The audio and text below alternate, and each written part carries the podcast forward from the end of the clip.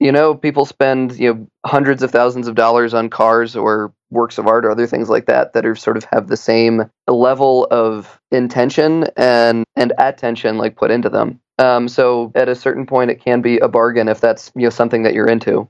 I want to be my current self from this point forward. I want to learn how to play piano. Working with human beings, drinking wine in the middle of the day. I want to be a fire truck driver. I'm going to be the next greatest painter. Just kind of work with kids, getting them ahead in life. I want to be a welder, I want to be a beach bum, I want to be a baseball player. brewmaster. a winemaker. professional snuggler. Let me mention those sweet, hot lavender baths and writing in the evening. What's up, everybody? My name is Blake Fletcher, and this is the Half Hour Intern Podcast, where we explore the interesting paths people take in life. In today's episode, I speak with David Shuck, who is the managing editor of Heddels.com, which is a website that used to be devoted strictly to raw denim, uh, now incorporates leather goods, um, different sort of like clothing items that you could be really interested and involved in the care and maintenance of and upkeep of and things like that. So if that all sounds weird to you, it is a little weird. We're about to talk about raw denim for over an hour. Uh, I promise you, it's super interesting and super awesome. So I myself, if you heard last week's episode about time management, I talk about the the fact that one of my issues with time management is going down these like internet wormholes of research. Well, I'll be researching something for an episode or something else, and I'll just keep on learning and learning and learning more stuff. And and half the time I end up learning something that I didn't ever set out to learn about. And for me, about a year ago, that was raw denim. I was learning about something else uh, through all these clicks and links ended up on different raw denim sites learning all about raw denim one of those being heddels. So heddels is pretty much like the number one raw denim website. It has over a million page views a month. Um, the raw denim reddit community for instance has over 50000 people in it. So there are a lot of people that are really into raw denim. Um, the first question that we'll tackle obviously is what is raw denim it it's been an awesome thing for me to get into and has sort of changed the way that I look at goods and I, I purchase things for myself. And uh, we'll talk about that and the philosophy of of purchasing things for yourself in this episode. Um, and we will just learn everything you could possibly ever want to know about raw denim. So without further ado, here is raw denim with David Shuck. David, thanks so much for coming on the show today. Hey, thanks for having me. It's a pleasure to be here. Yeah, for sure. So uh, I usually try to start with sort of like a softball, easy pitch question for the person. I feel like this question is probably like the hardest question out of the entire thing, though, maybe, uh, which is just what is raw denim uh, to start everything out and lay the groundwork for the rest of the interview. Okay, great. Yeah, it's probably a good place to start. So, like raw denim, at sort of its most basic level, is just like denim fabric that is like straight off the mill. Um, it hasn't been distressed, washed, or um, you know abraded or like sandblasted or anything like that. It's just basically cut up immediately um, from the, the raw state and put and sewn into jeans. And then uh, you can wear that, and like they start off all sort of stiff and cardboardy and hard. And then as you wear them, they sort of mold into your body type and um, develop fades and holes and natural wear patterns. So like each uh, person that wears a, a, pair of raw denim turns out completely different from anyone else that would wear them. Uh, so like raw denim could be in jeans or it could be in jackets. Like you could see it on uh, accessories like hats or wallets.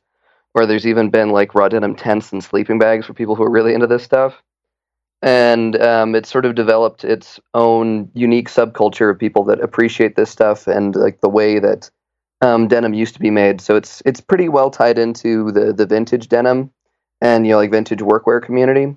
Is like all denim used to be raw denim before about 1970 when it was considered more of a workwear good because uh, it's much harder wearing because it you know hasn't been uh, washed halfway to death and um, yeah it tends to last a lot longer. So you know, it has this sort of um, uh, utilitarian aspect as well as like a personalized aspect.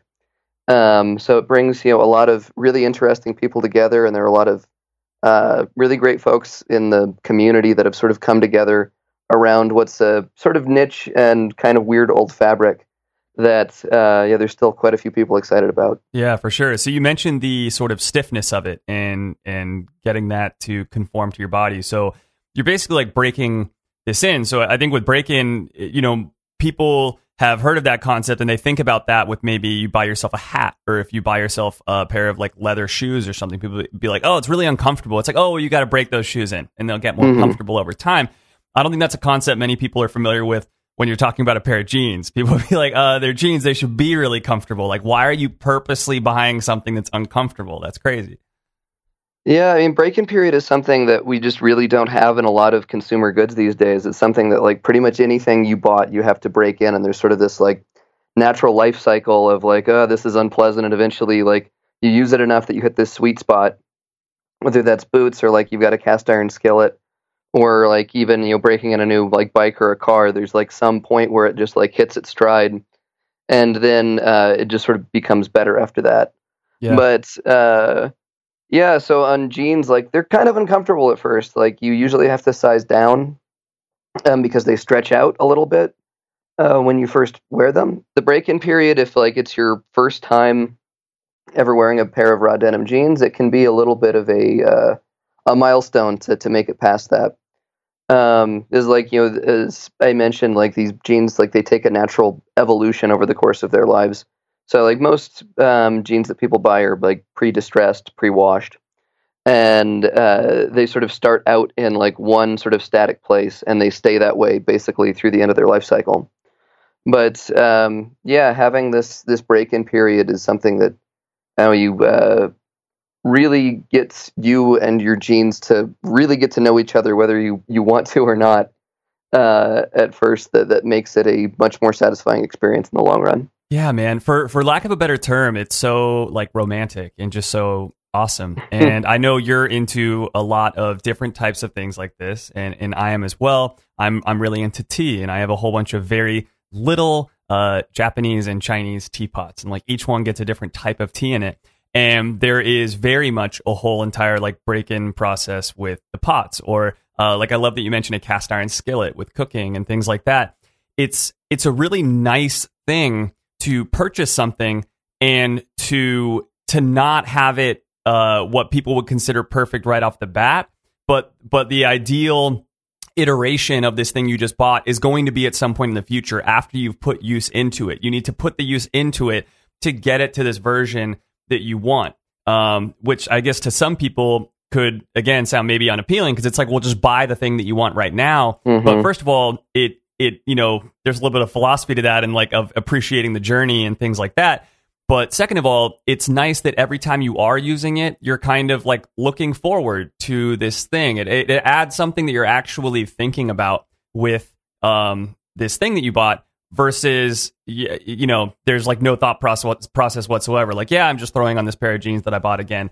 Um, it's now this thing that you're like investing yourself into. You're investing time into it. And that makes it become a lot more of a thing than just a pair of jeans, than just a teapot, than just this pan that I'm cooking with.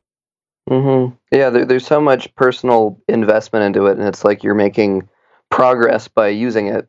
It's like uh, most of the things that you would buy today, like they start out at a hundred, and then they just sort of degrade and get down and down and down to the point where you, you're either bored with them or they stop working. Um, whereas, like with raw denim or something like that, it starts off like in this blank natural state, and like the more you put into it, the the more that uh, they sort of become what they truly are supposed to be. Yeah. Oh yeah, it's a totally different way of thinking about like what you own and how you use stuff. But um, something that you know is we think is much more enjoyable uh, over at Heddels, and like it's much more environmentally friendly because you know if you have you know two pairs of raw denim jeans, ones that you've broken in and one that you uh, is totally new and blank, like you're probably going to pick the ones that you've already broken in, so you don't have to go through that process again, and you already you know, know what's reflected in yourself in that other pair. Right, right.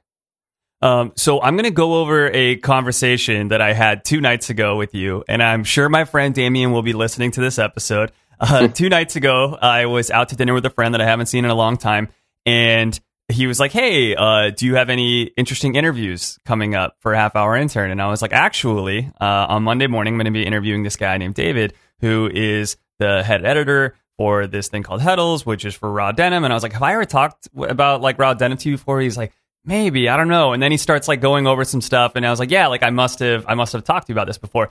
He's like, "Yeah, like he's like I." I uh I I hate it like jeans that are faded and stuff like pre-faded and everything. I like just plain jeans. He's like, so I, I guess I've like always been wearing raw denim, and I was like, you haven't. Like you, you trust me, you haven't always been wearing raw denim. He's like, no, no, I. Like you said, like you know, my jeans aren't the ones that are like sandblasted and have all these like crazy fades on them. Like I hate that look, you know. And I was like, you know, I, I know what you're saying, but you're trust me, like what you're wearing isn't raw denim.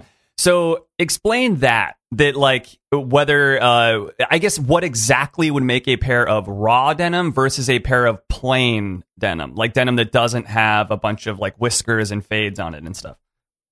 Yeah, um, like most every pair of jeans that you can buy at the mall like is not raw. Like the only ones that um, you can buy at the mall that are really raw are like Gap makes uh, a couple pairs of raw jeans and like Levi's 501 shrink to fits.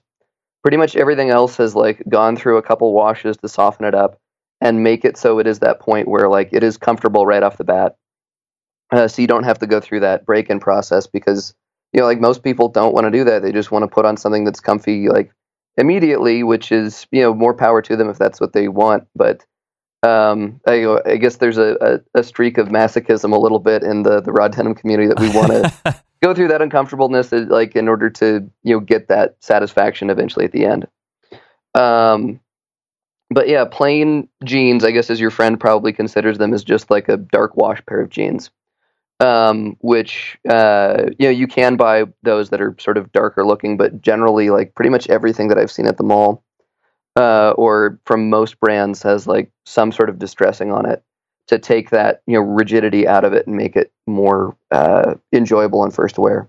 So, question: I never really even considered this before, but for someone like my friend who does not like the look of distressing and uh, of whiskers on the jeans and things like that, um, with raw denim, is that always going to be something that happens? Because uh, I guess we still need to cover like why that starts to happen, and that that is a, a, natural process that doesn't have to be like this unnatural process that was done to your jeans to make them look that way. But is this something that's always going to happen, or could my friend Damien could he buy raw denim and keep them looking plain as he breaks them in and get this pair of raw denim to conform to his body and have all these other benefits that you have with raw denim, but they're still going to look plain? Or is a sort of fading and whiskering. Pro- uh, when I say fading, I guess I don't mean like a you know a fade across the whole jeans, but yeah, like whiskering and things like that. Like, is that um, going to happen no matter what when you buy a pair of raw denim? That just comes with the territory. Um, in most cases, yes, but like there are a few companies that produce raw denim that make options that just don't fade at all. For people like your friend that would want them to stay dark and stay plain for you know the entirety of the existence until you know the the jeans start falling apart. They've been worn for years and years. Oh, um, I guess to get a little bit into the the science of fading and like why these raw jeans fade, um, is uh, it's really all about indigo. That um, you know that's the the natural dye stuff that makes you know most blue jeans blue. It's sort of that you know like darker, um, sort of like cerulean looking type blue. Right. That um, uh, when jeans like used to be made and uh, denim was dyed they would have these you know long white yarns so like these long white threads that would be woven into to denim and they would dye just the ones running up and down on uh, a pair of jeans blue so you know the inside's white the outside's blue and when it was being uh, dyed just those ones that were running um, vertically on the outside they'd be uh, done doing this uh, type of dyeing called rope dyeing where they would just sort of dunk those yarns like really quickly up and down through these big tubs of indigo. So it would only go on the outside of that yarn, and the inside of it would stay white. So then, uh, as you're wearing something like raw denim, which hasn't been distressed there, um, you would naturally be chipping away at the indigo that's on the outside of that yarn uh, and reveal the inside, which is white. So that's going to happen in like areas of high stress points, like where behind your knees when you're walking, or like in your lap when you sit down, or like if you keep your wallet in your back pocket. That's naturally going to be pressing against the indigo that's on the outside, so it's going to chip off in those areas and sort of highlight them where they turn white. Okay. Um, so there are other uh, um, companies in the raw denim world that some of them do uh, vat dyeing, which just gets that um, indigo or whatever color they're using all the way down to the center of the yarn. So uh, no matter how much you beat them up or abuse them, it's just going to reveal more and more blue or more and more whatever color. That there's no white core to get down to. Okay, right, So- right. Yeah, so some of those, like if uh, you're looking for a raw jean that's you know dyed all the way through, um, you can find those. I think Pure Blue Japan and Ironheart still make uh, like really really great jeans that will not fade at all. Okay. But yeah, fading um, or uh, yeah, raw denim without the fades is sort of I don't know like uh, coffee without the caffeine for a lot of folks. right. God, that's But- such a good analogy. Um, uh, yeah, because if if part of it is this is this journey that we're going to be taking, you want to be able to look at your jeans and sort of like see the journey, so to speak. You know, I want to look Yeah. down and be like, yeah, like this is what's been happening. And if I look down and they just look super plain, I'll be like, did anything happen or did it not? I don't know.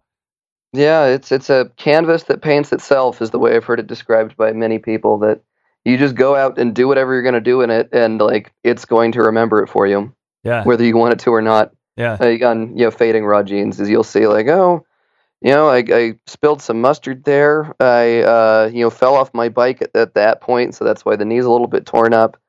Um, yeah, that I, I got a new phone so you can see like the out uh, imprint of the old phone sort of eclipsed by the new one as it got a little bit bigger. yeah. yeah, Yeah. for sure. This is like the uh, the iPhone Plus. This is like the regular one. Mhm. Um, so Forensic fading. yeah, for sure.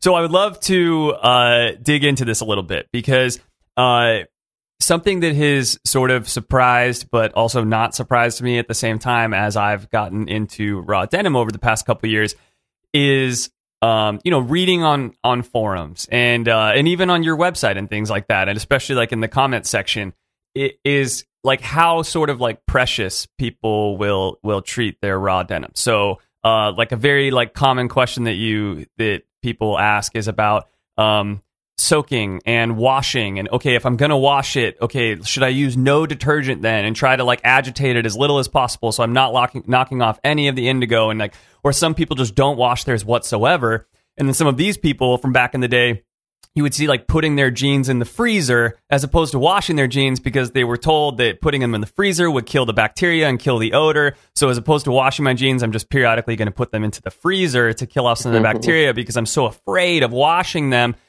But then to me, it's like you're being way too precious with this whole thing now. First of all, to what we were saying earlier, like it's supposed to be like this natural journey, you know? And part of a jeans natural journey is to go in the wash. Like that is part of the natural journey of a pair of jeans.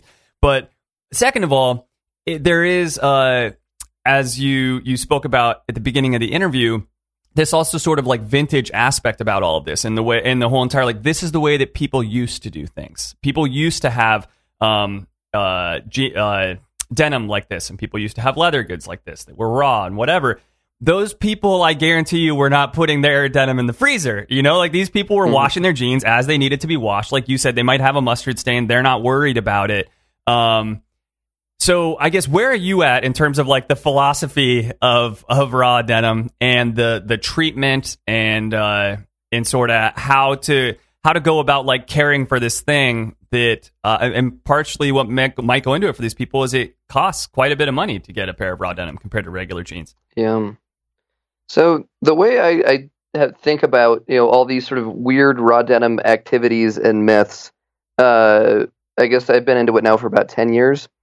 Uh, is that the raw denim community is sort of a fraternity that you haze yourself into.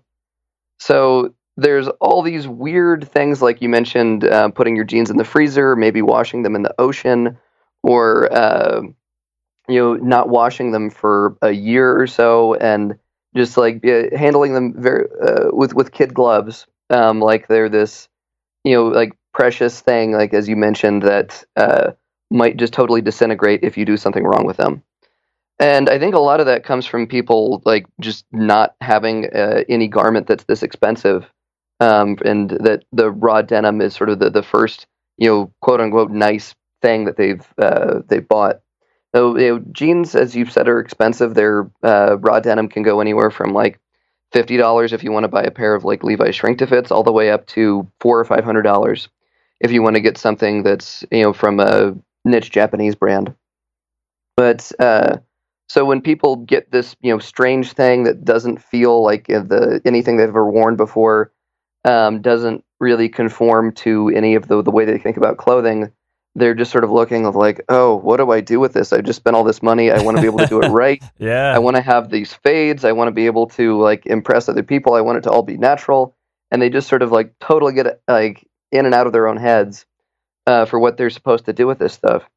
Oh, um, that's how I think things like you know the the freezer trick uh, came about. Is that you know, people think that they, you put the jeans in the freezer, it'll kill the bacteria, but actually it just makes them dormant and they come back you know within like 12 or 24 hours. Uh, there was a, a study done at the University of Alberta where um, a student there wore his pair of jeans for 16 hours, uh, or no, sorry, it's 16 hours, it's 16 months, and then uh, without washing them, and then put them in the freezer, and then uh, yeah, compare the bacteria levels, but before and after the freezer and before and after wash, and like the the freezer did nothing, and the wash like significantly diminished the bacteria levels right. Right. but um, it's a thing that I think like you have to go through that in order to I guess come out the other side.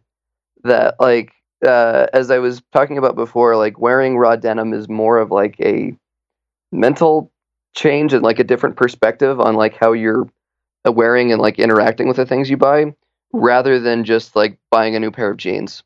Is uh, you know the the things about like washing them infrequently and uh, you uh, wearing just sort of only one pair and all this like precious aspect of it is just really the way that you know I think a lot of us should be treating a lot of the things that we own and like less like they're disposable. But at the same time, you know, these are like hardy, like tough, like work pants that you know they're not going to explode if you put them in the the washer and the dryer. um, that's something that can take pretty much anything you throw at them, but like there's no real correct or incorrect way to do it. It's just sort of you know wear them the way that you would naturally do it in your life. So it's a little bit of I guess a, a paradox there of like you need to change the way that you interact with uh, the things that you own and wear in order to fully I guess get the most out of it and for it to be worth it for you to spend you know upwards of three hundred dollars potentially on a pair of jeans. But also, you know, you shouldn't totally change your life around it. So it's all about the jeans. Okay, so while we are on this topic of you know two three hundred bucks for a pair of jeans, uh, you know I'm sure a lot of people will scoff at that and be like, well, if I'm just going to wear these like a pair of regular jeans, why am I paying two three hundred bucks for it? Yet that's all fine and cool and good that you have this little journey with your jeans, but I can have my journey with my twenty dollar jeans, which by the way is a totally valid point philosophically speaking. If you want to take anything inexpensive on a journey, you can do that same thing. Um, Oh yeah, absolutely. talk a little bit about cost per wear and how long uh, a pair of two or three hundred dollar raw denim jeans are going to last and what the life expectancy might be versus a pair of jeans uh you know like regular levi's 511s or you know like a pair of jeans from target or something Oh, yeah, absolutely. This is something that I've written about quite a bit to um, maybe my own mental gymnastics to justify the cost, but like something that I think is uh, really relevant when you're thinking about these like really high dollar items. Um, is you know before I got into this about ten years ago, I used to go to the mall and I would buy like three or four pairs of Levi's, like five fourteens, five elevens, uh, every single year, like every September, and then you know the the jeans that I bought the uh, year before would be either trash or I'd be bored with them, and I'd just be like, okay, it's time to buy new jeans because like that's what you do, and I'd be spending you know like Levi's at the mall are still like 50, 60 bucks. I'd be spending about two hundred dollars every year on um, on jeans, you know whether but I was buying like three or four pairs rather than one pair. And then as I started learning more about raw denim, I was like, oh, maybe I will take the leap and I'll try to buy just one pair for the same jean budget that I would normally have. And uh, so I ended up buying a pair of uh, 3sixteen SL100Xs, which is an uh, American uh, company based in New York um, that you know makes amazing sort of um, you know, mid-level and not like crazy expensive uh, raw denim, but you know they they're really own uh, their own proprietary fabric that's really great, and uh, you know the cuts are also great. It's it's a great um, jean if you're just looking to get started, and uh, yeah, I wore that pair of pants like pretty much exclusively for about a year and a half So if you know, like you did the math on that, like the amount of value that I got out of that two hundred dollar pair of jeans was way higher than I got out of spending two hundred dollars on jeans at the mall.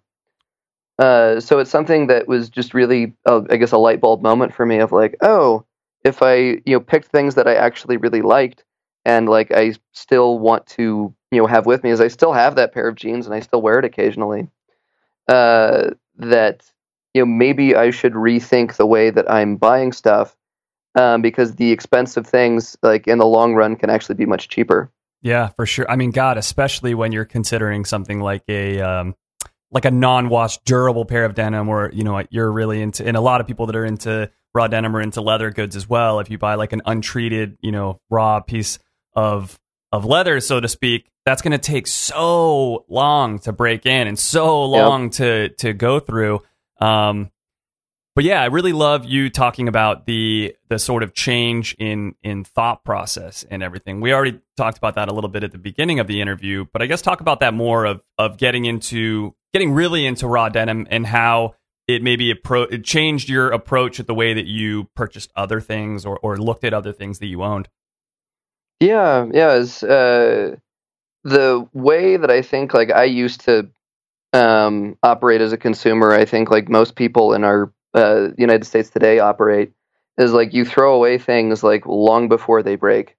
That just because like we get bored of stuff um, before uh, it's totally been broken and you have to just replace it.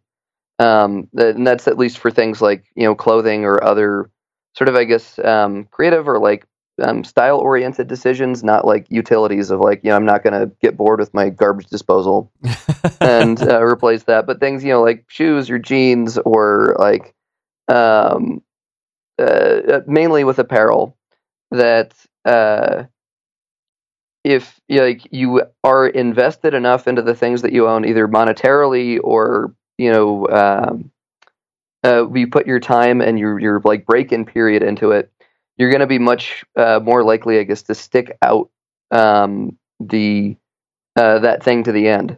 It's like I never used to be a person that like got my things repaired before I got into raw denim. That it'd be like, oh, these this pair of jeans like uh, ripped in the crotch, or like one of the side seams busted out. Okay, it's dead. Yeah, that almost becomes a good thing because it's like, oh, cool, now I get to go get a new one. This is great. Yeah, and now like when I have that on my pair of jeans, I'm like, oh, I've got to go back to the sewing machine again.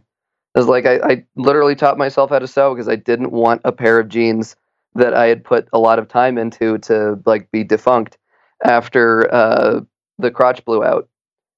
Uh, so it became like a, a different way of thinking about it for me. It was just like, oh, like I want these jeans to keep staying alive. Like I've you know sort of attached to them like I way I was with like a stuffed animal when I was a kid. That it uh, is something that I'm going to you know, keep going. That like you know, most of the jeans that I have now, like I've been wearing the same pair now for about two and a half years, and I've probably repaired them uh, maybe 15 times. That like the the crotch continuously blows out because I I ride a bike uh, most everywhere, and you know like the knee will blow out or like a belt loop will fall off, and it's uh, you know not that thing. I don't get that excitement anymore of like oh great now I have an excuse to buy something new it's more a thought of like, okay, you know, what can I do to keep this, you know, pair of jeans going for as long as possible? What can I keep doing to like wring as much use out of it as I possibly can? Right, right. It's it's so interesting to me to hear you know you talking about it. So you only wear one pair of jeans right now for the most part. Pretty much, yeah. Yeah. And I've got a pair of uh, the real McCoy's 991 BKs, which is a uh, a Japanese like reproduction brand. So like they make products like pretty much exactly to spec of uh, how they were made, you know, 50, 60 years ago. That's awesome. And yeah, they discontinued this pair of jeans, so I'm going to get as much use as I possibly can out of them because there's no more to be had. That's really cool, and it's it's just it's so interesting to me to look at someone like you, David. If you know you're wearing one pair of jeans for two, three, four years, whatever it is, and I was reading an article a few months ago about uh, the owner of Self Edge, which for those people that don't know is one of the uh, like leading uh, raw denim dish like uh, retail locations, uh, like also like websites that you can purchase uh, raw denim from. uh, in the United States, and then they have all these retail locations in the United States, which is one of the few like truly dedicated raw denim places that you can go to retail wise. Anyways, uh, the owner of Self Edge, like he only wears one pair of jeans at a time, and he will, uh, you know, wear each pair for like two, three, four years, whatever it is. And it's like that's so fascinating to me because this guy owns all these different stores. He owns this website. He has all these relationships with all these people in the denim world. You are the like in this exact same boat, David. Like you have to write about raw denim almost every day. You have all these relationships with these people and everything, and still you're only wearing like you know one pair every two or three years or something. And I was like adding that up for this other guy who's in his you know like 40s or 50s or whatever. It's like okay, so this guy is going to get to wear you know like six or seven more pairs of jeans in his entire life you know? Like that's that's like how many jeans he has left. And so first of all there's such like a decision making process then of like if i'm only to have like six or seven pairs of jeans left in my whole life like i have really have to be deliberate about which ones i pick. Um but i guess that really says a lot about the your actual dedication to what you're talking about and the philosophy behind all of this. That even you guys with access to you know i'm sure you guys get sent jeans to review or take photos of or whatever. Um, and it's like even with access to all these things and knowing all these people, you're still just dedicated to your pair of jeans and not just oh sweet like I'm I need to try on another one today to write this you know review about it and all this stuff. Um, I feel like that really says a lot about it. Yeah, this, you know, I, I hope Kiya, the owner of Self Edge, has many, many more pairs of jeans in his future. But uh, yeah, it's not even really a discipline thing. It's just like I don't want to wear any other pairs because like that's the one that fits me best and like that I feel the best in, and I feel like is you know I, the the most enjoyable pair for me to wear at the moment. Yeah, for sure. For Uh, sure. so yeah, I, I I guess I try not to think about it as like I only have n- X number of pairs like left in my life. Although you know you could probably Yeah, it's a pretty morbid thought. I just uh, but yeah, the, the people that are like really, really into it tend to just like find the one that syncs up with them and then they stick with it. I don't know if in your research uh, you happen to pass a guy named uh, Swiss Jeans Freak on Instagram. no. Oh wow! Like Rudy, uh, he's this like 55 year old uh, Swiss geologist that happens to be like the most hardcore denim fan on the planet. I would say that like he uh, has this barn in the back of his house called the Jeans Museum of Heaviest Fadings, where he will be on Instagram and he will like uh, uh, beg like anyone that has like a good faded pair of jeans of like please send them to me. Please send them to the jeans museum so they can live forever like in this archive. And he is totally anti-washing because he really likes the blue color that you only get from not washing. Hmm. but this guy he has worn the same pair of jeans for i think like 1200 days in a row now and he never washed them. And uh, he wore them like on a desert trek like through the sahara. He wore them he climbed kilimanjaro wearing this pair of jeans. He ran a 10k wearing them. He goes like skiing like very frequently and like high alpine climbing.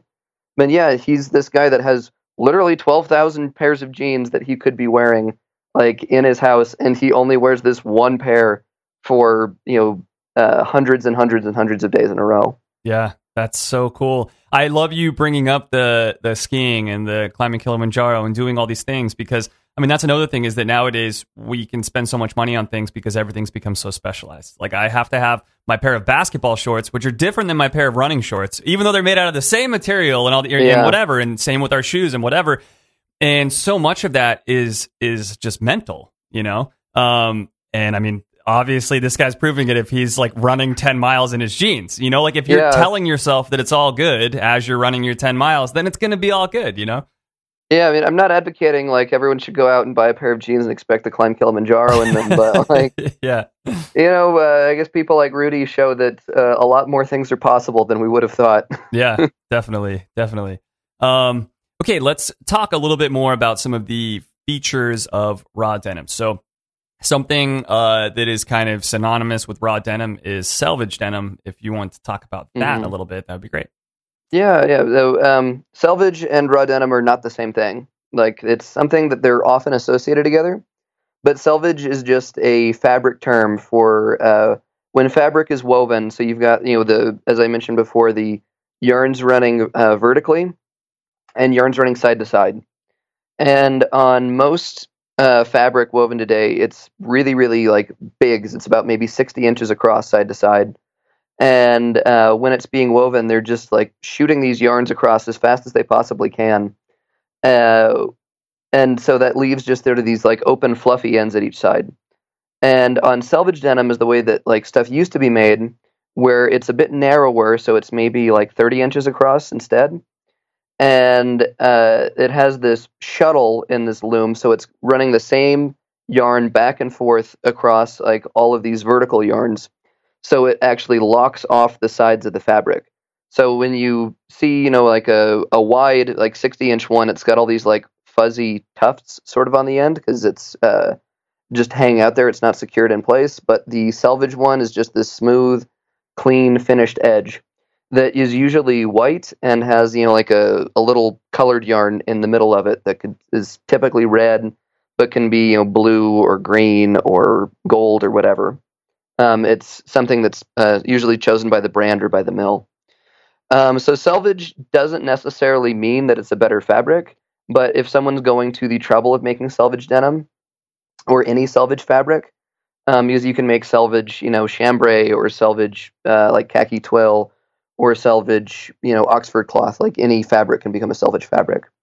But if you're going to that effort to try to make something a selvage because it takes about um, maybe 10 times as long as some of the fastest like wide good looms, um, then you're generally going to be putting in a lot more work into it to make it a higher quality fabric. Right, right. If you're doing that, you're probably doing a lot of other things as well. Yeah.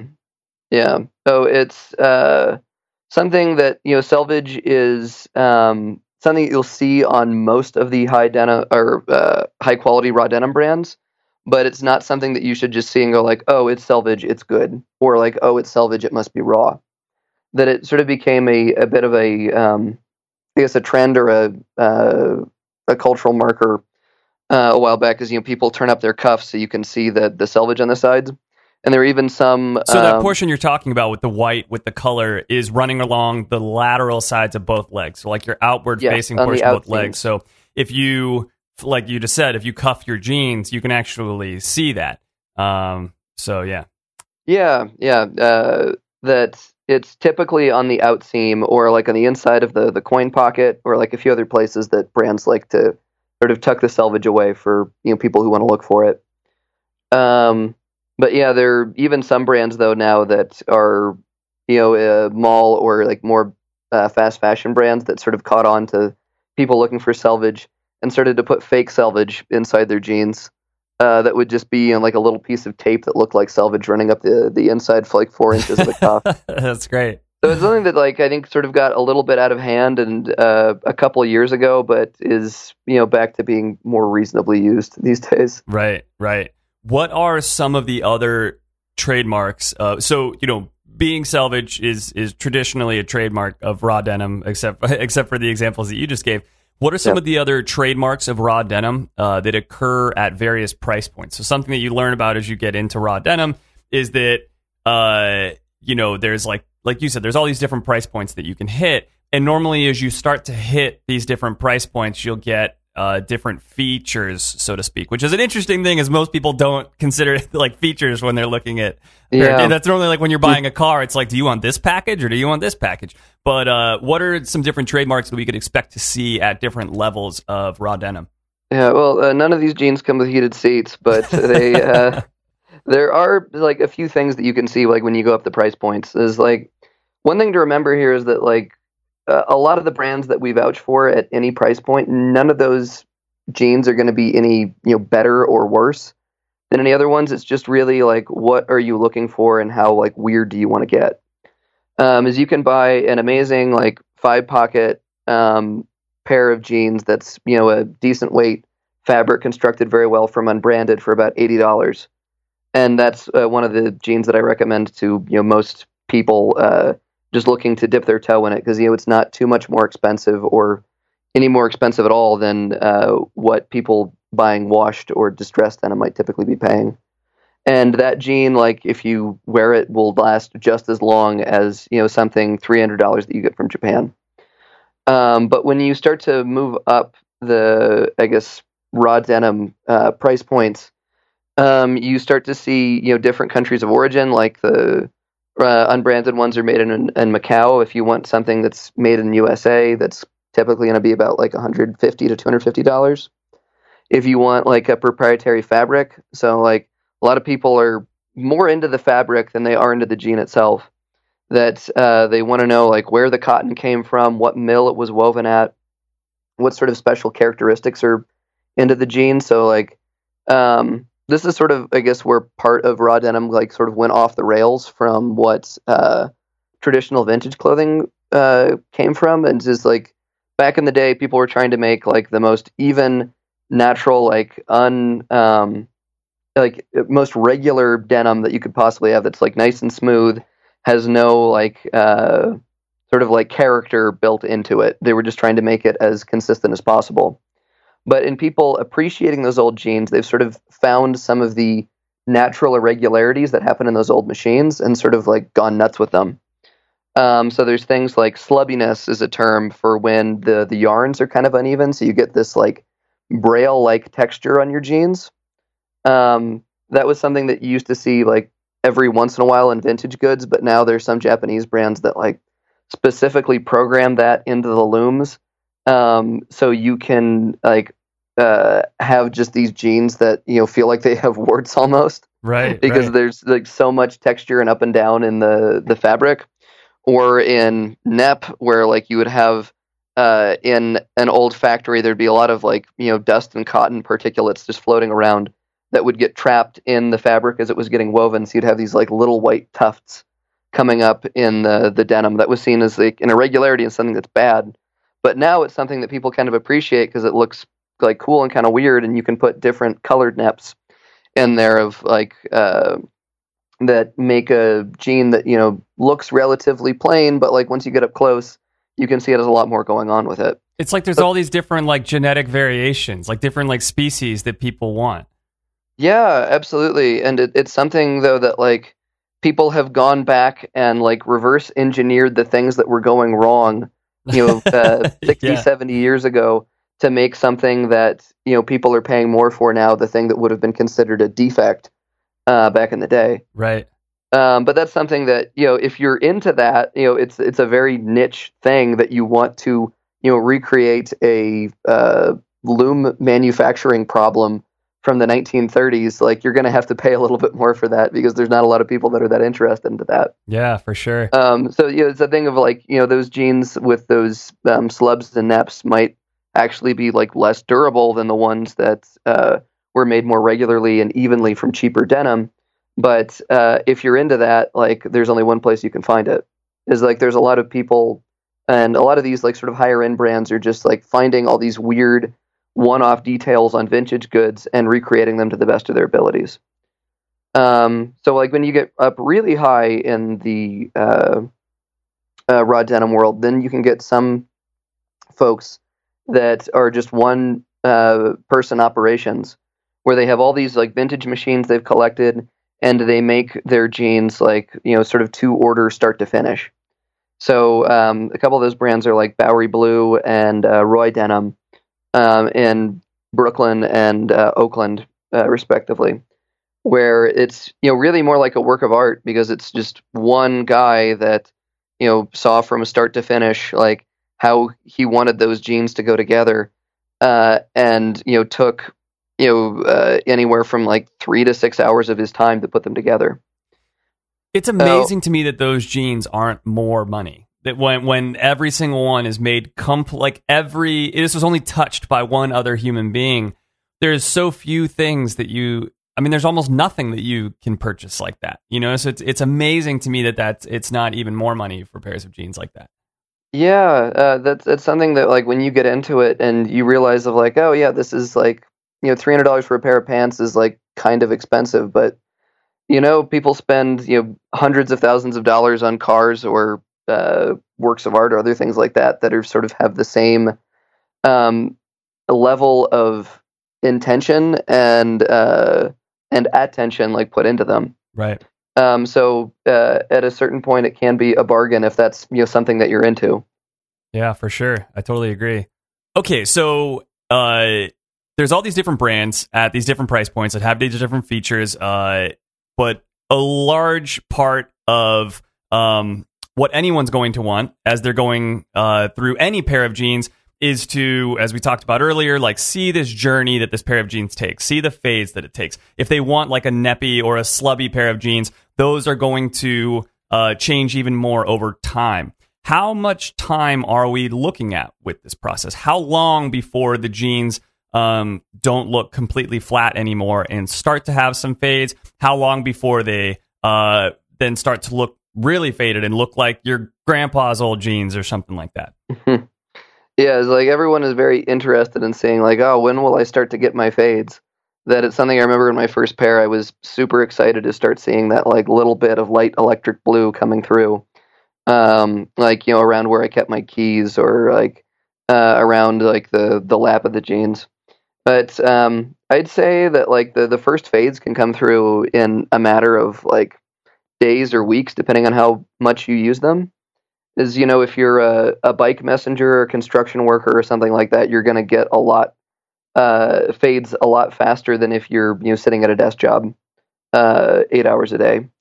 But you know even like you know typical activity walking around like you'll start to see you know fades usually around like the the top of the inseam at first because like you know where your legs go back and forth and that's where the most stress is um, and then you know they'll start looking, I guess, more like your specific pair of jeans around the you know maybe six month to a year mark. Like six months, they'll be like, okay, um, I'm starting to see you know the the whiskers coming in on the the lap. I've got the honeycombs the back of the knees. Like they're they're feeling more like mine every time I put them on.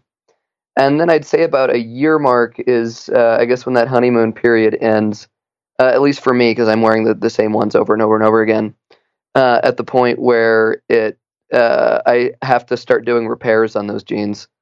Uh, so like after a year of solid fading, like some parts uh, where you know the most stress happens, usually in the the crotch or um, in the the pockets. Like you know, I, I often get a, a hole blowing out where the corner of my phone sits, or uh, on my wallet, or where I keep my keys, and then uh, it's sort of a process of like you know once the, the first repair has to happen it's usually like every couple months after that that i'm uh, back on the sewing machine just touching them up a little bit but you know i can be a little bit uh, nuts about that and i also am uh, lucky enough to have a sewing machine that i can uh, fix things up whenever i need to I mean, holes in your jeans is coming back in, David. You could just leave those things right there. No big deal. uh, in some places i don't know if the, the ones in the, the crotch i, I typically want to, to leave there Yeah, And you could start your whole own style. Yeah, I don't know how well that one catch on, but yeah, the it's also the utility of them is you know like I ride a bicycle most places, so uh, you know having that feeling that tear every you know like few months, and I go like ah okay again, but you know at at the same time like still like any regular pair of jeans that you would buy would have torn and fallen apart much much more quickly. And the only reason I'm going to the effort to keep repairing and keep wearing these jeans is because you know I like them so much that I'm willing to, uh, you know, take the time to to keep them functioning. Right. So you mentioned after six months they might start to kind of look like your pair. After like a year, this is definitely like your pair of jeans. Like you Mhm. and somebody else could have bought the exact same pair of jeans at the same time, and yours is going to look quite different from theirs. I would love to know if that also applies to fit. Um, if you know when we talk about the whole the whole break in thing and stuff like that. Um, when we think of like breaking in a pair of shoes, if I now give the pair of shoes to somebody else who has the same size feet as me, but maybe not the same shape of feet as me, Mhm. uh, they're probably not going to feel that they're obviously going to fit that person, but they're not going to feel like perfect for that person.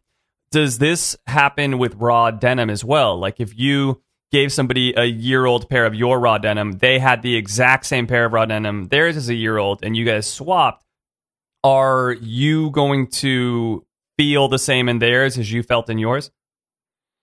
Uh, no, it's going to look and feel a little bit different. Um, you know, you, you'll probably still be able to wear them. It's not like uh, you know wearing someone else's shoes that might give you foot problems later. Um, but yeah, it, it's a thing where like you know, when you're wearing them, like a lot of the wear patterns come in like how you naturally sit and walk, and the the way you move and like put stress on them. Uh, so like for me, like I typically have my right knee is much lighter than my left knee because I cross my like left leg over my right, and I've even got like a little spot down by my left ankle where like they both touch. Um, and it's a thing of like unless you're exactly I guess the same size and like walk the same way, it's going to uh, I guess fit and feel a little bit different. And you know that's also a thing of like you know you put those creases behind your knees how you walk and like on your lap the way you you sit down and move with them. Oh, if you were to wear someone else's jeans, like those might not line up exactly and they'll look a little bit off Right. and they won't look nearly as natural as if they were fades that you made yourself. Which is, you know, sort of the thing of like why uh, I think at least like naturally faded denim looks a lot better than what you would get pre-distressed. Is on those pre-distressed jeans, they basically just take uh, cues mostly from naturally faded pairs of jeans, and they put them on, you know, hundreds if not thousands of pairs. So you're wearing like a facsimile of someone else's naturally faded pair of jeans, so it just looks a little bit strange because that's not the way if you had naturally worn that denim that they would turn out. Right, right. Um, now, what about your butt, David? A lot of people care about the way that their butt looks in their pair of pants. If I wear a pair of raw denim, is my butt going to look nicer over time because it's like my butt broke in this pair of pants? Um, that's entirely subjective. Uh, so I'm yeah, like is you tend to get like some stretching in uh raw denim too. So like you know you typically want to buy like jeans that you can just like get the top button done and it's like you know not super comfortable at first, but like it will get there because you're going to stretch about you know an inch or two in the waist and like a little bit more all throughout the jean. You definitely don't want to buy a pair that's like you know constricting you and like you can't walk or like put anything in your pockets or like sit down in. Um but uh yeah in terms of like the way they fit and make you i guess sort of look in uh in the butt region um yeah don't get any i guess too tight just ones that sort of feel nice i i would say is like uh in terms of you know raw denim fits like it's not i guess a, a huge focus on people of um how that is sort of accentuated. It's just like what feels good and what like makes feels natural for you. Right, And I think like that kind of feel is end up ends up being what looks best. right. Yeah, very good point. Um, so if people were to spend time on your website or if people were to go to like the uh, reddit denim community or something like that they would pretty quickly notice that it, there is an overwhelming majority of men in these places compared to women um, why do you think that is first of all and can you give some advice for women that would like to try raw denim like what what are some resources for them what are companies that are making uh, raw denim for women um, yeah, let's help out the ladies out there. Yeah, for sure. As I, I feel like it's something that is really, really underrepresented, and, and that like women's raw denim isn't nearly as uh, you know well catered to as as the men's side of it. I think there's a variety of reasons for that. Um, that you know, I'm not a woman, so I can't like speak definitively on any of these for you know, uh, and my experience with them.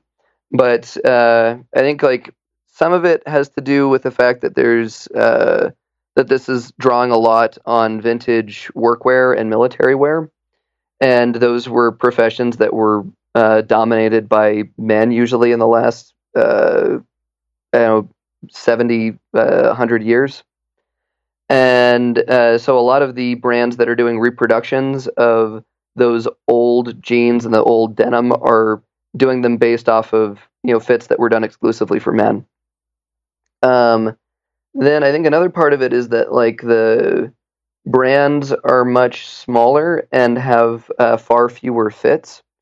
That there's really only like four fits in raw denim. There's like the straight legs, um, the like slim straight ones. There's the tapered ones, and then there's the slim and tapered ones.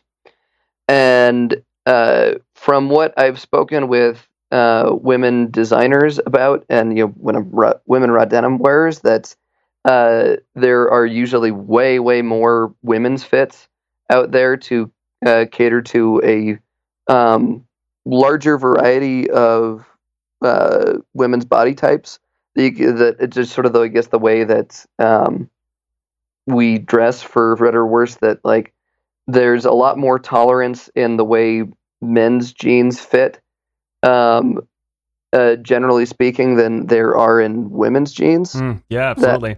yeah that like you know i have my women friends that like will say that oh, they go to the uh to buy jeans and they have to try on like 30 different pairs and none of them really fit and they're all cut very differently yeah. whereas me like i feel like it's, it's such a uh very lucky that i can just sort of put on whatever and it looks all right Yeah, yeah. Um, if you if you surveyed like a hundred men and you gave them either a pair of like Levi's five hundred ones or Levi's five elevens, like probably ninety five out of hundred are going to be like, yeah, one of those is fine. You know, like I like that one or I like Yeah, that one, that's and fine. that's that's that's it. Yeah, and I think that's sort of, I guess, like a problem inherent in our society that, like, you know, that we feel like there's uh, there has to be that like exact of a fit on that side and not on uh, the on another side.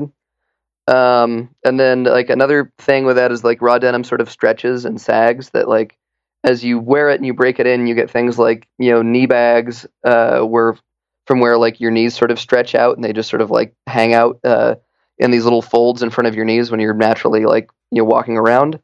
And i guess that sort of like sagginess is not something that's generally uh people want in uh, women's jeans So And- something like that though can be ameliorated if you were to be putting a little bit of elastane or spandex or Mhm. something into the jeans, which is a whole conversation uh, within the raw denim community. Is like is is something like that even allowed? Like, is that okay or is that sacrilege? oh yeah Um, like uh, in my opinion like nothing is sacred in in raw denim it's like you should do what is like feels most natural and most like comfortable for you and uh the only argument I would have against like using elastane is that like oh plastic is bad for the environment. right. but uh, yeah, if like stretch jeans are what like makes you feel comfortable, what fits you well, then by all means use them.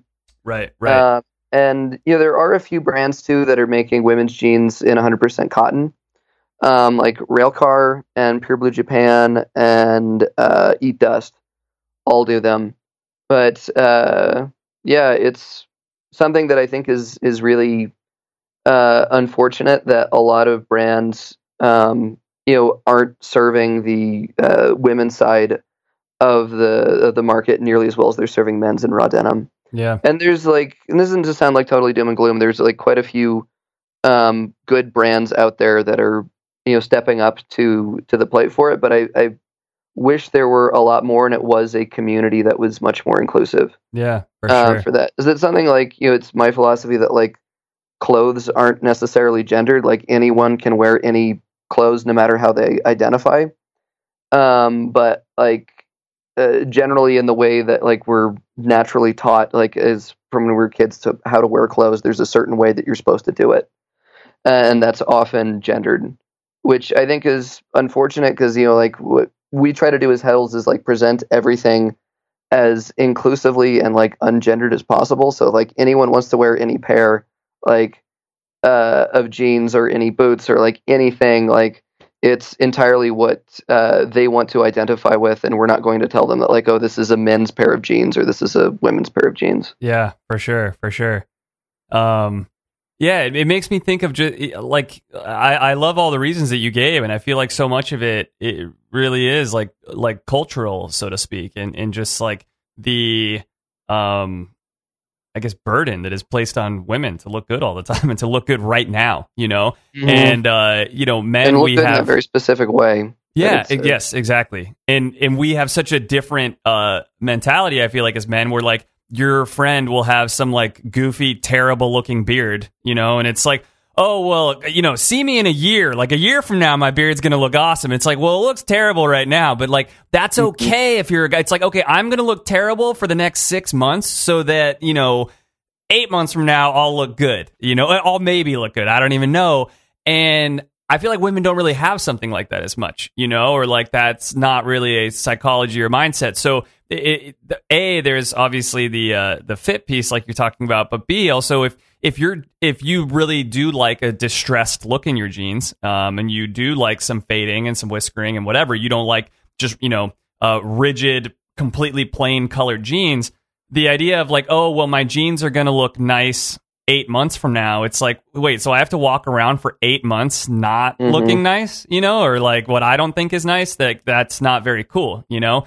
Um, versus, I feel like for men, it's a little bit less of caring about that. It's like, ah, whatever. I don't, I don't care if I'm looking or if I'm walking around not looking great for the next eight months. No big deal. Yeah, I think there there is something to that. That like our society is much more prescriptive on how women are supposed to look, like very specifically, and like a lot of the raw denim and workwear culture is about just sort of like not caring in a way that like I'm going to wear the same pair of pants for two years, and that's uh, something that I think that the men in our society have a lot more leeway on than women, unfortunately. Yeah. So that's something that we've just you know tried to. Anytime that like a brand has uh, any women's specific items out, that we try to give them a lot. Uh, uh, we try to promote them as much as we can to try to get more you know inclusivity into what we cover. Um, but yeah, at, at the other end of it, we just try to make it be like, okay, this is something that we think is worthy of attention, and like anyone that wants to buy it and wear it, like more power to you. Yeah, definitely. That's great. Um, so you touched a little bit of, on uh, sizing down, and uh, you know that you're going to have to button these things up tight for your first few times wearing them. Mhm. Um, in general, how are we going to know what size we want to buy if we're buying our first pair of raw denim ever, and we don't live in uh, like San Francisco, L.A., New York, a place that might have like a dedicated raw denim store? and we see all these, you know, hundreds of different brands that we can buy online and stuff. How the hell are we going to drop like 200 bucks on our first pair of raw denim that we've ever worn and without trying them on first? Yeah, it's it's a leap of faith at first, in some ways. But uh, I guess before we get too into sizing, there's one sort of factor that complicates this a little bit more, uh, called sanforization, that uh, can make it even a little bit more um, mystifying on like what size you should actually be buying. Is uh, when you're buying like a, a pair of distressed like pre-washed jeans, like all the shrink has usually been taken out of them. And as you mentioned, like sadly, your uh, naked and famous T cores were uh, shrunk a bit too much on that first wash, and now, yeah, you can't wear them the same way that you used to. Hmm. Uh, it's uh, some like raw denim, since it hasn't been distressed and and washed beforehand, um, it's going to shrink on that first wash.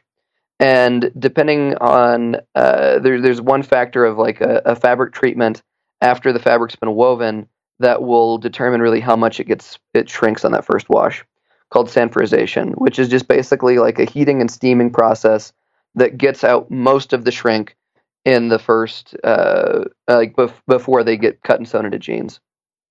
So unsanforized denim is also known as like shrink to fit um, sort of like the 501 shrink to fit that's like the classic unsanforized jean and when you wash that for the the first time when it like touches water and dries, it's going to shrink uh, about an inch, inch and a half, uh, maybe two inches in the waist, and about two to three inches in length, and then um, you know maybe half an inch like in the the thigh, knees, all the way down. So they're to shrink like a good you know maybe one and a half to three sizes on that. So when you're buying like unsanforized denim, um, shrink to fit denim, you should size up.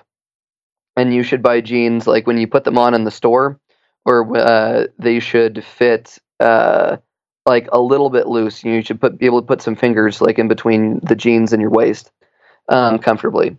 So when they shrink back down um, you can still put them on. Uh, sanforized denim will still shrink like a little bit is um, i'm pretty sure those t cores the ones that you had were sanforized but they will still Yes. shrink like an inch in length um, at least, and like maybe half an inch on first wash. More like a regular pair of jeans that someone would have had before. Yeah, yeah. So like the um, when you do sanforized denim, like you'll be able to stretch back out the waist usually, but in length, like just naturally wearing them won't stretch out the length in the the inseam. Um, so yeah, uh, I guess uh, poor cautionary tale from you. You got to be very careful when you get them hemmed of how much you're going to expect them to to shrink. Yeah. Okay. So now this whole picture is complicated even more of what size to buy. So first step, I Yeah. guess, is are these jeans you're buying sanforized or unsanforized? You want to figure that out. Yeah, and I would recommend like pretty much anyone for their first pair buy Sanforized, as you're still going to get the raw denim experience, but it's going to be like way less confusing at first if you just know like okay, I'm going to wear these jeans. They're going to stretch out uh, a little bit in the waist, but then they're going to shrink back up again to pretty much the same size when I wash them. Um, just you have to get the length right, but um, that's also a thing in raw denim is that uh, uh, typically jeans only come in one length because they're smaller companies and like you know it's just more cost effective for them to only have you know uh, eight SKUs for whatever um, waist size they have and not for uh, length. So you'd have to you know have like a you know a factor of ten more garments on hand um, if you were to do everything by inseam as well. But uh, yeah, so like jeans that you buy raw denim typically come long with like 34 inch plus inseams. So like your first inclination is usually to hem them, but like be wary of how much you take off because you know the the water on that first wash is going to take off some of it its own as well. Um, yeah, and in terms of when you want to uh, buy them, like the thing that I generally recommend is uh, you take the pair of jeans that fits you the best at the moment, and you lay them out, and you get a tape measure, and you say like, okay, what is the waist like uh, from end to end? What is the the at the hem? What is the leg opening from end to end? What is the inseam? What is the thigh like? Uh, what is the front rise? We've got instructions for how to do this on our site. Uh, and most of the raw denim retailers out there will have all those uh, sizes listed for every single um, size number on uh, on their website. So like you can just take your measurements and compare and go like, okay, this is the ideal of what I'm looking for, and this is what uh, this size in this jean stacks up with. So I can be pretty confident in the, what I'm getting is pretty much analogous to what I've got on hand. And we even came up with a tool for how to do this a few years ago uh, called the Jean Finder, where you can plug in those measurements and it searches through this jean database we made to show you all of the jeans that uh, have most similar fits to those uh, measurements that you put in. Wow, that's awesome. Yeah, something that uh, we hope has been a, a good help to people that you know aren't entirely sure, and hopefully give them more confidence in buying online. Yeah. Okay. Um, all right. Let's uh, let's start to wind this thing down here a little bit, David, and continue to give people some more advice, I guess, if they are looking at uh, at purchasing their first pair of raw denim. So first of all, obviously, uh, you have this awesome tool on Heddels, uh, so that's great. Uh, maybe before giving more direct advice, let's do the opposite of that and talk about mistakes. So, what are some mistakes that you have either made yourself in your raw denim career or that you have heard of other people making? And as you already talked about, like, you know, I made my mistake of hemming mine a little bit too short, or, you know, I hemmed them fine and then I washed them and then they shrunk up more than I thought, yada, yada, yada. What are some mistakes that people could avoid when buying their first pair of raw denim? Um, I think the first one going into was just like being having an open mind and being understanding that like uh, mistakes might happen and that that's like okay and sort of part of the denim journey. That That's a, a thing I guess I mentioned earlier is that like it's a something that you sort of haze yourself into. Oh, just like expect it to be um, like not everything to go entirely smoothly, and that's okay.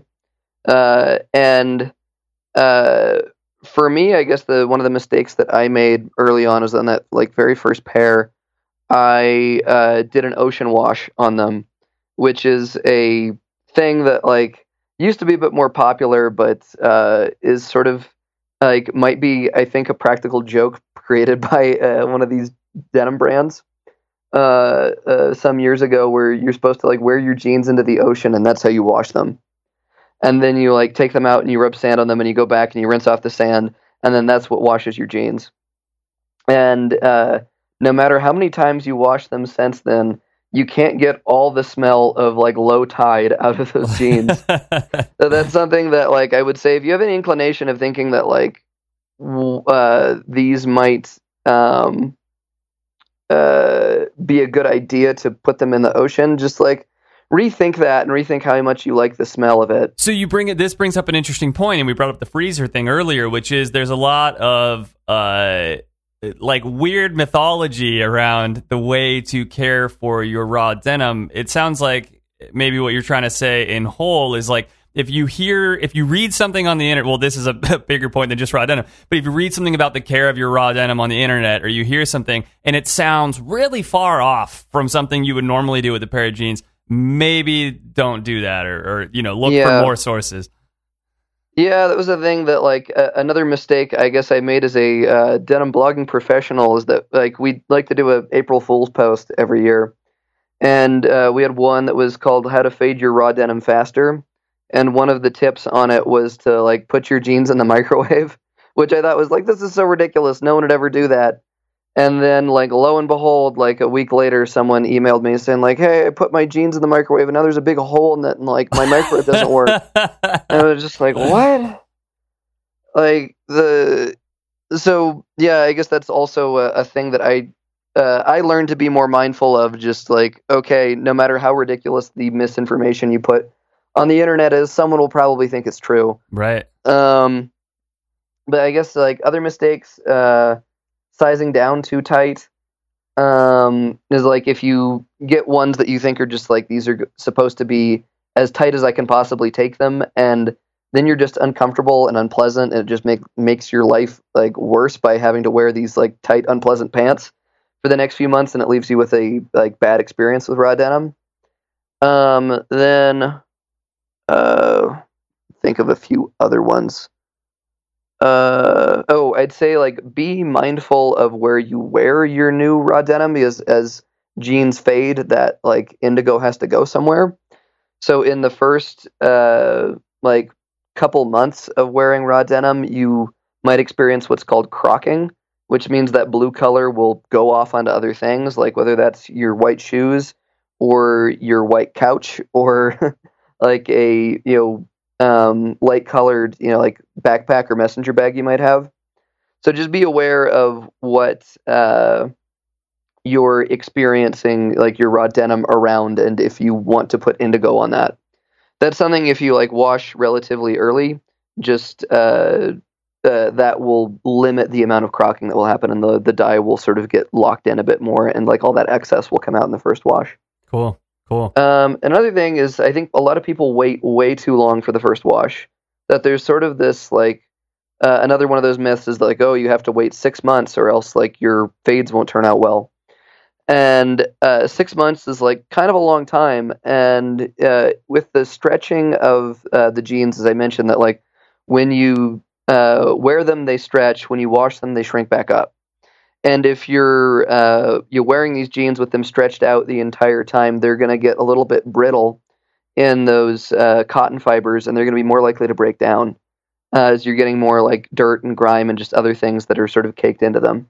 So the more frequently you wash your jeans, the the longer they will likely last. Um, this isn't something of like you don't need to wash them every single time you wear them. Um, I personally wash my jeans like every month, month or two. Um, and uh, I have done them in the washing machine. I've done them in the tub. It's just really like what's available. Um, I would recommend like probably not putting them in the dryer if they're very new, uh, because that can lead to this thing called marbling if you have very new jeans because they're they're stiff, and when they start to shrink up, they'll get you know bounced around in the dryer, and that can often form those like creases that you would naturally get in wearing the jeans, but like the dryer will form them so you get all these weird like creasing and lines that sort of look like what you'd get in um, you know a marble countertop but it's not nearly as uh, it's not what some people find as attractive in their pair of jeans. If that's an effect that like you think is cool then like by all means put your jeans in the the, the dryer. But if you're looking for like a naturally normally faded pair of jeans eh, just hang them up and let them drip dry. Yeah, that should, uh, I assume, also uh, really extend the life of your jeans, drip drying them versus putting them in the, the dryer, you know? Yeah, that's that's the thing too of like you know if you've ever emptied a lint trap on a dryer, that's like that used to be part of your clothes, uh, right. and that's just you know slowly your clothes are sort of being ground down into nothing. Uh, the l- more and more you put them into dryer. Um, think of other ones. Uh, yeah, I mean they're just they're just jeans. Wear them. Like I think most people that have gotten into raw denim, like it's not their very first pair of jeans. Um, so just do what feels natural to them, and like don't try to overthink it. Um, just like live your life in them. And if they if you think they need a wash, then they probably need a wash.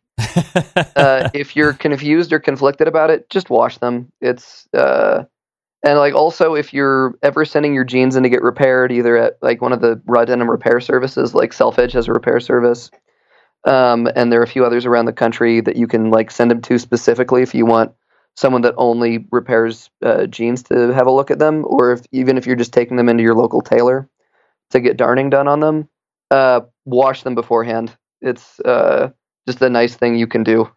yeah, for sure. And, yeah, and some of those places will even send them back to you if you haven't washed them already. yeah, that's what I do. That's no good. Yeah. Um.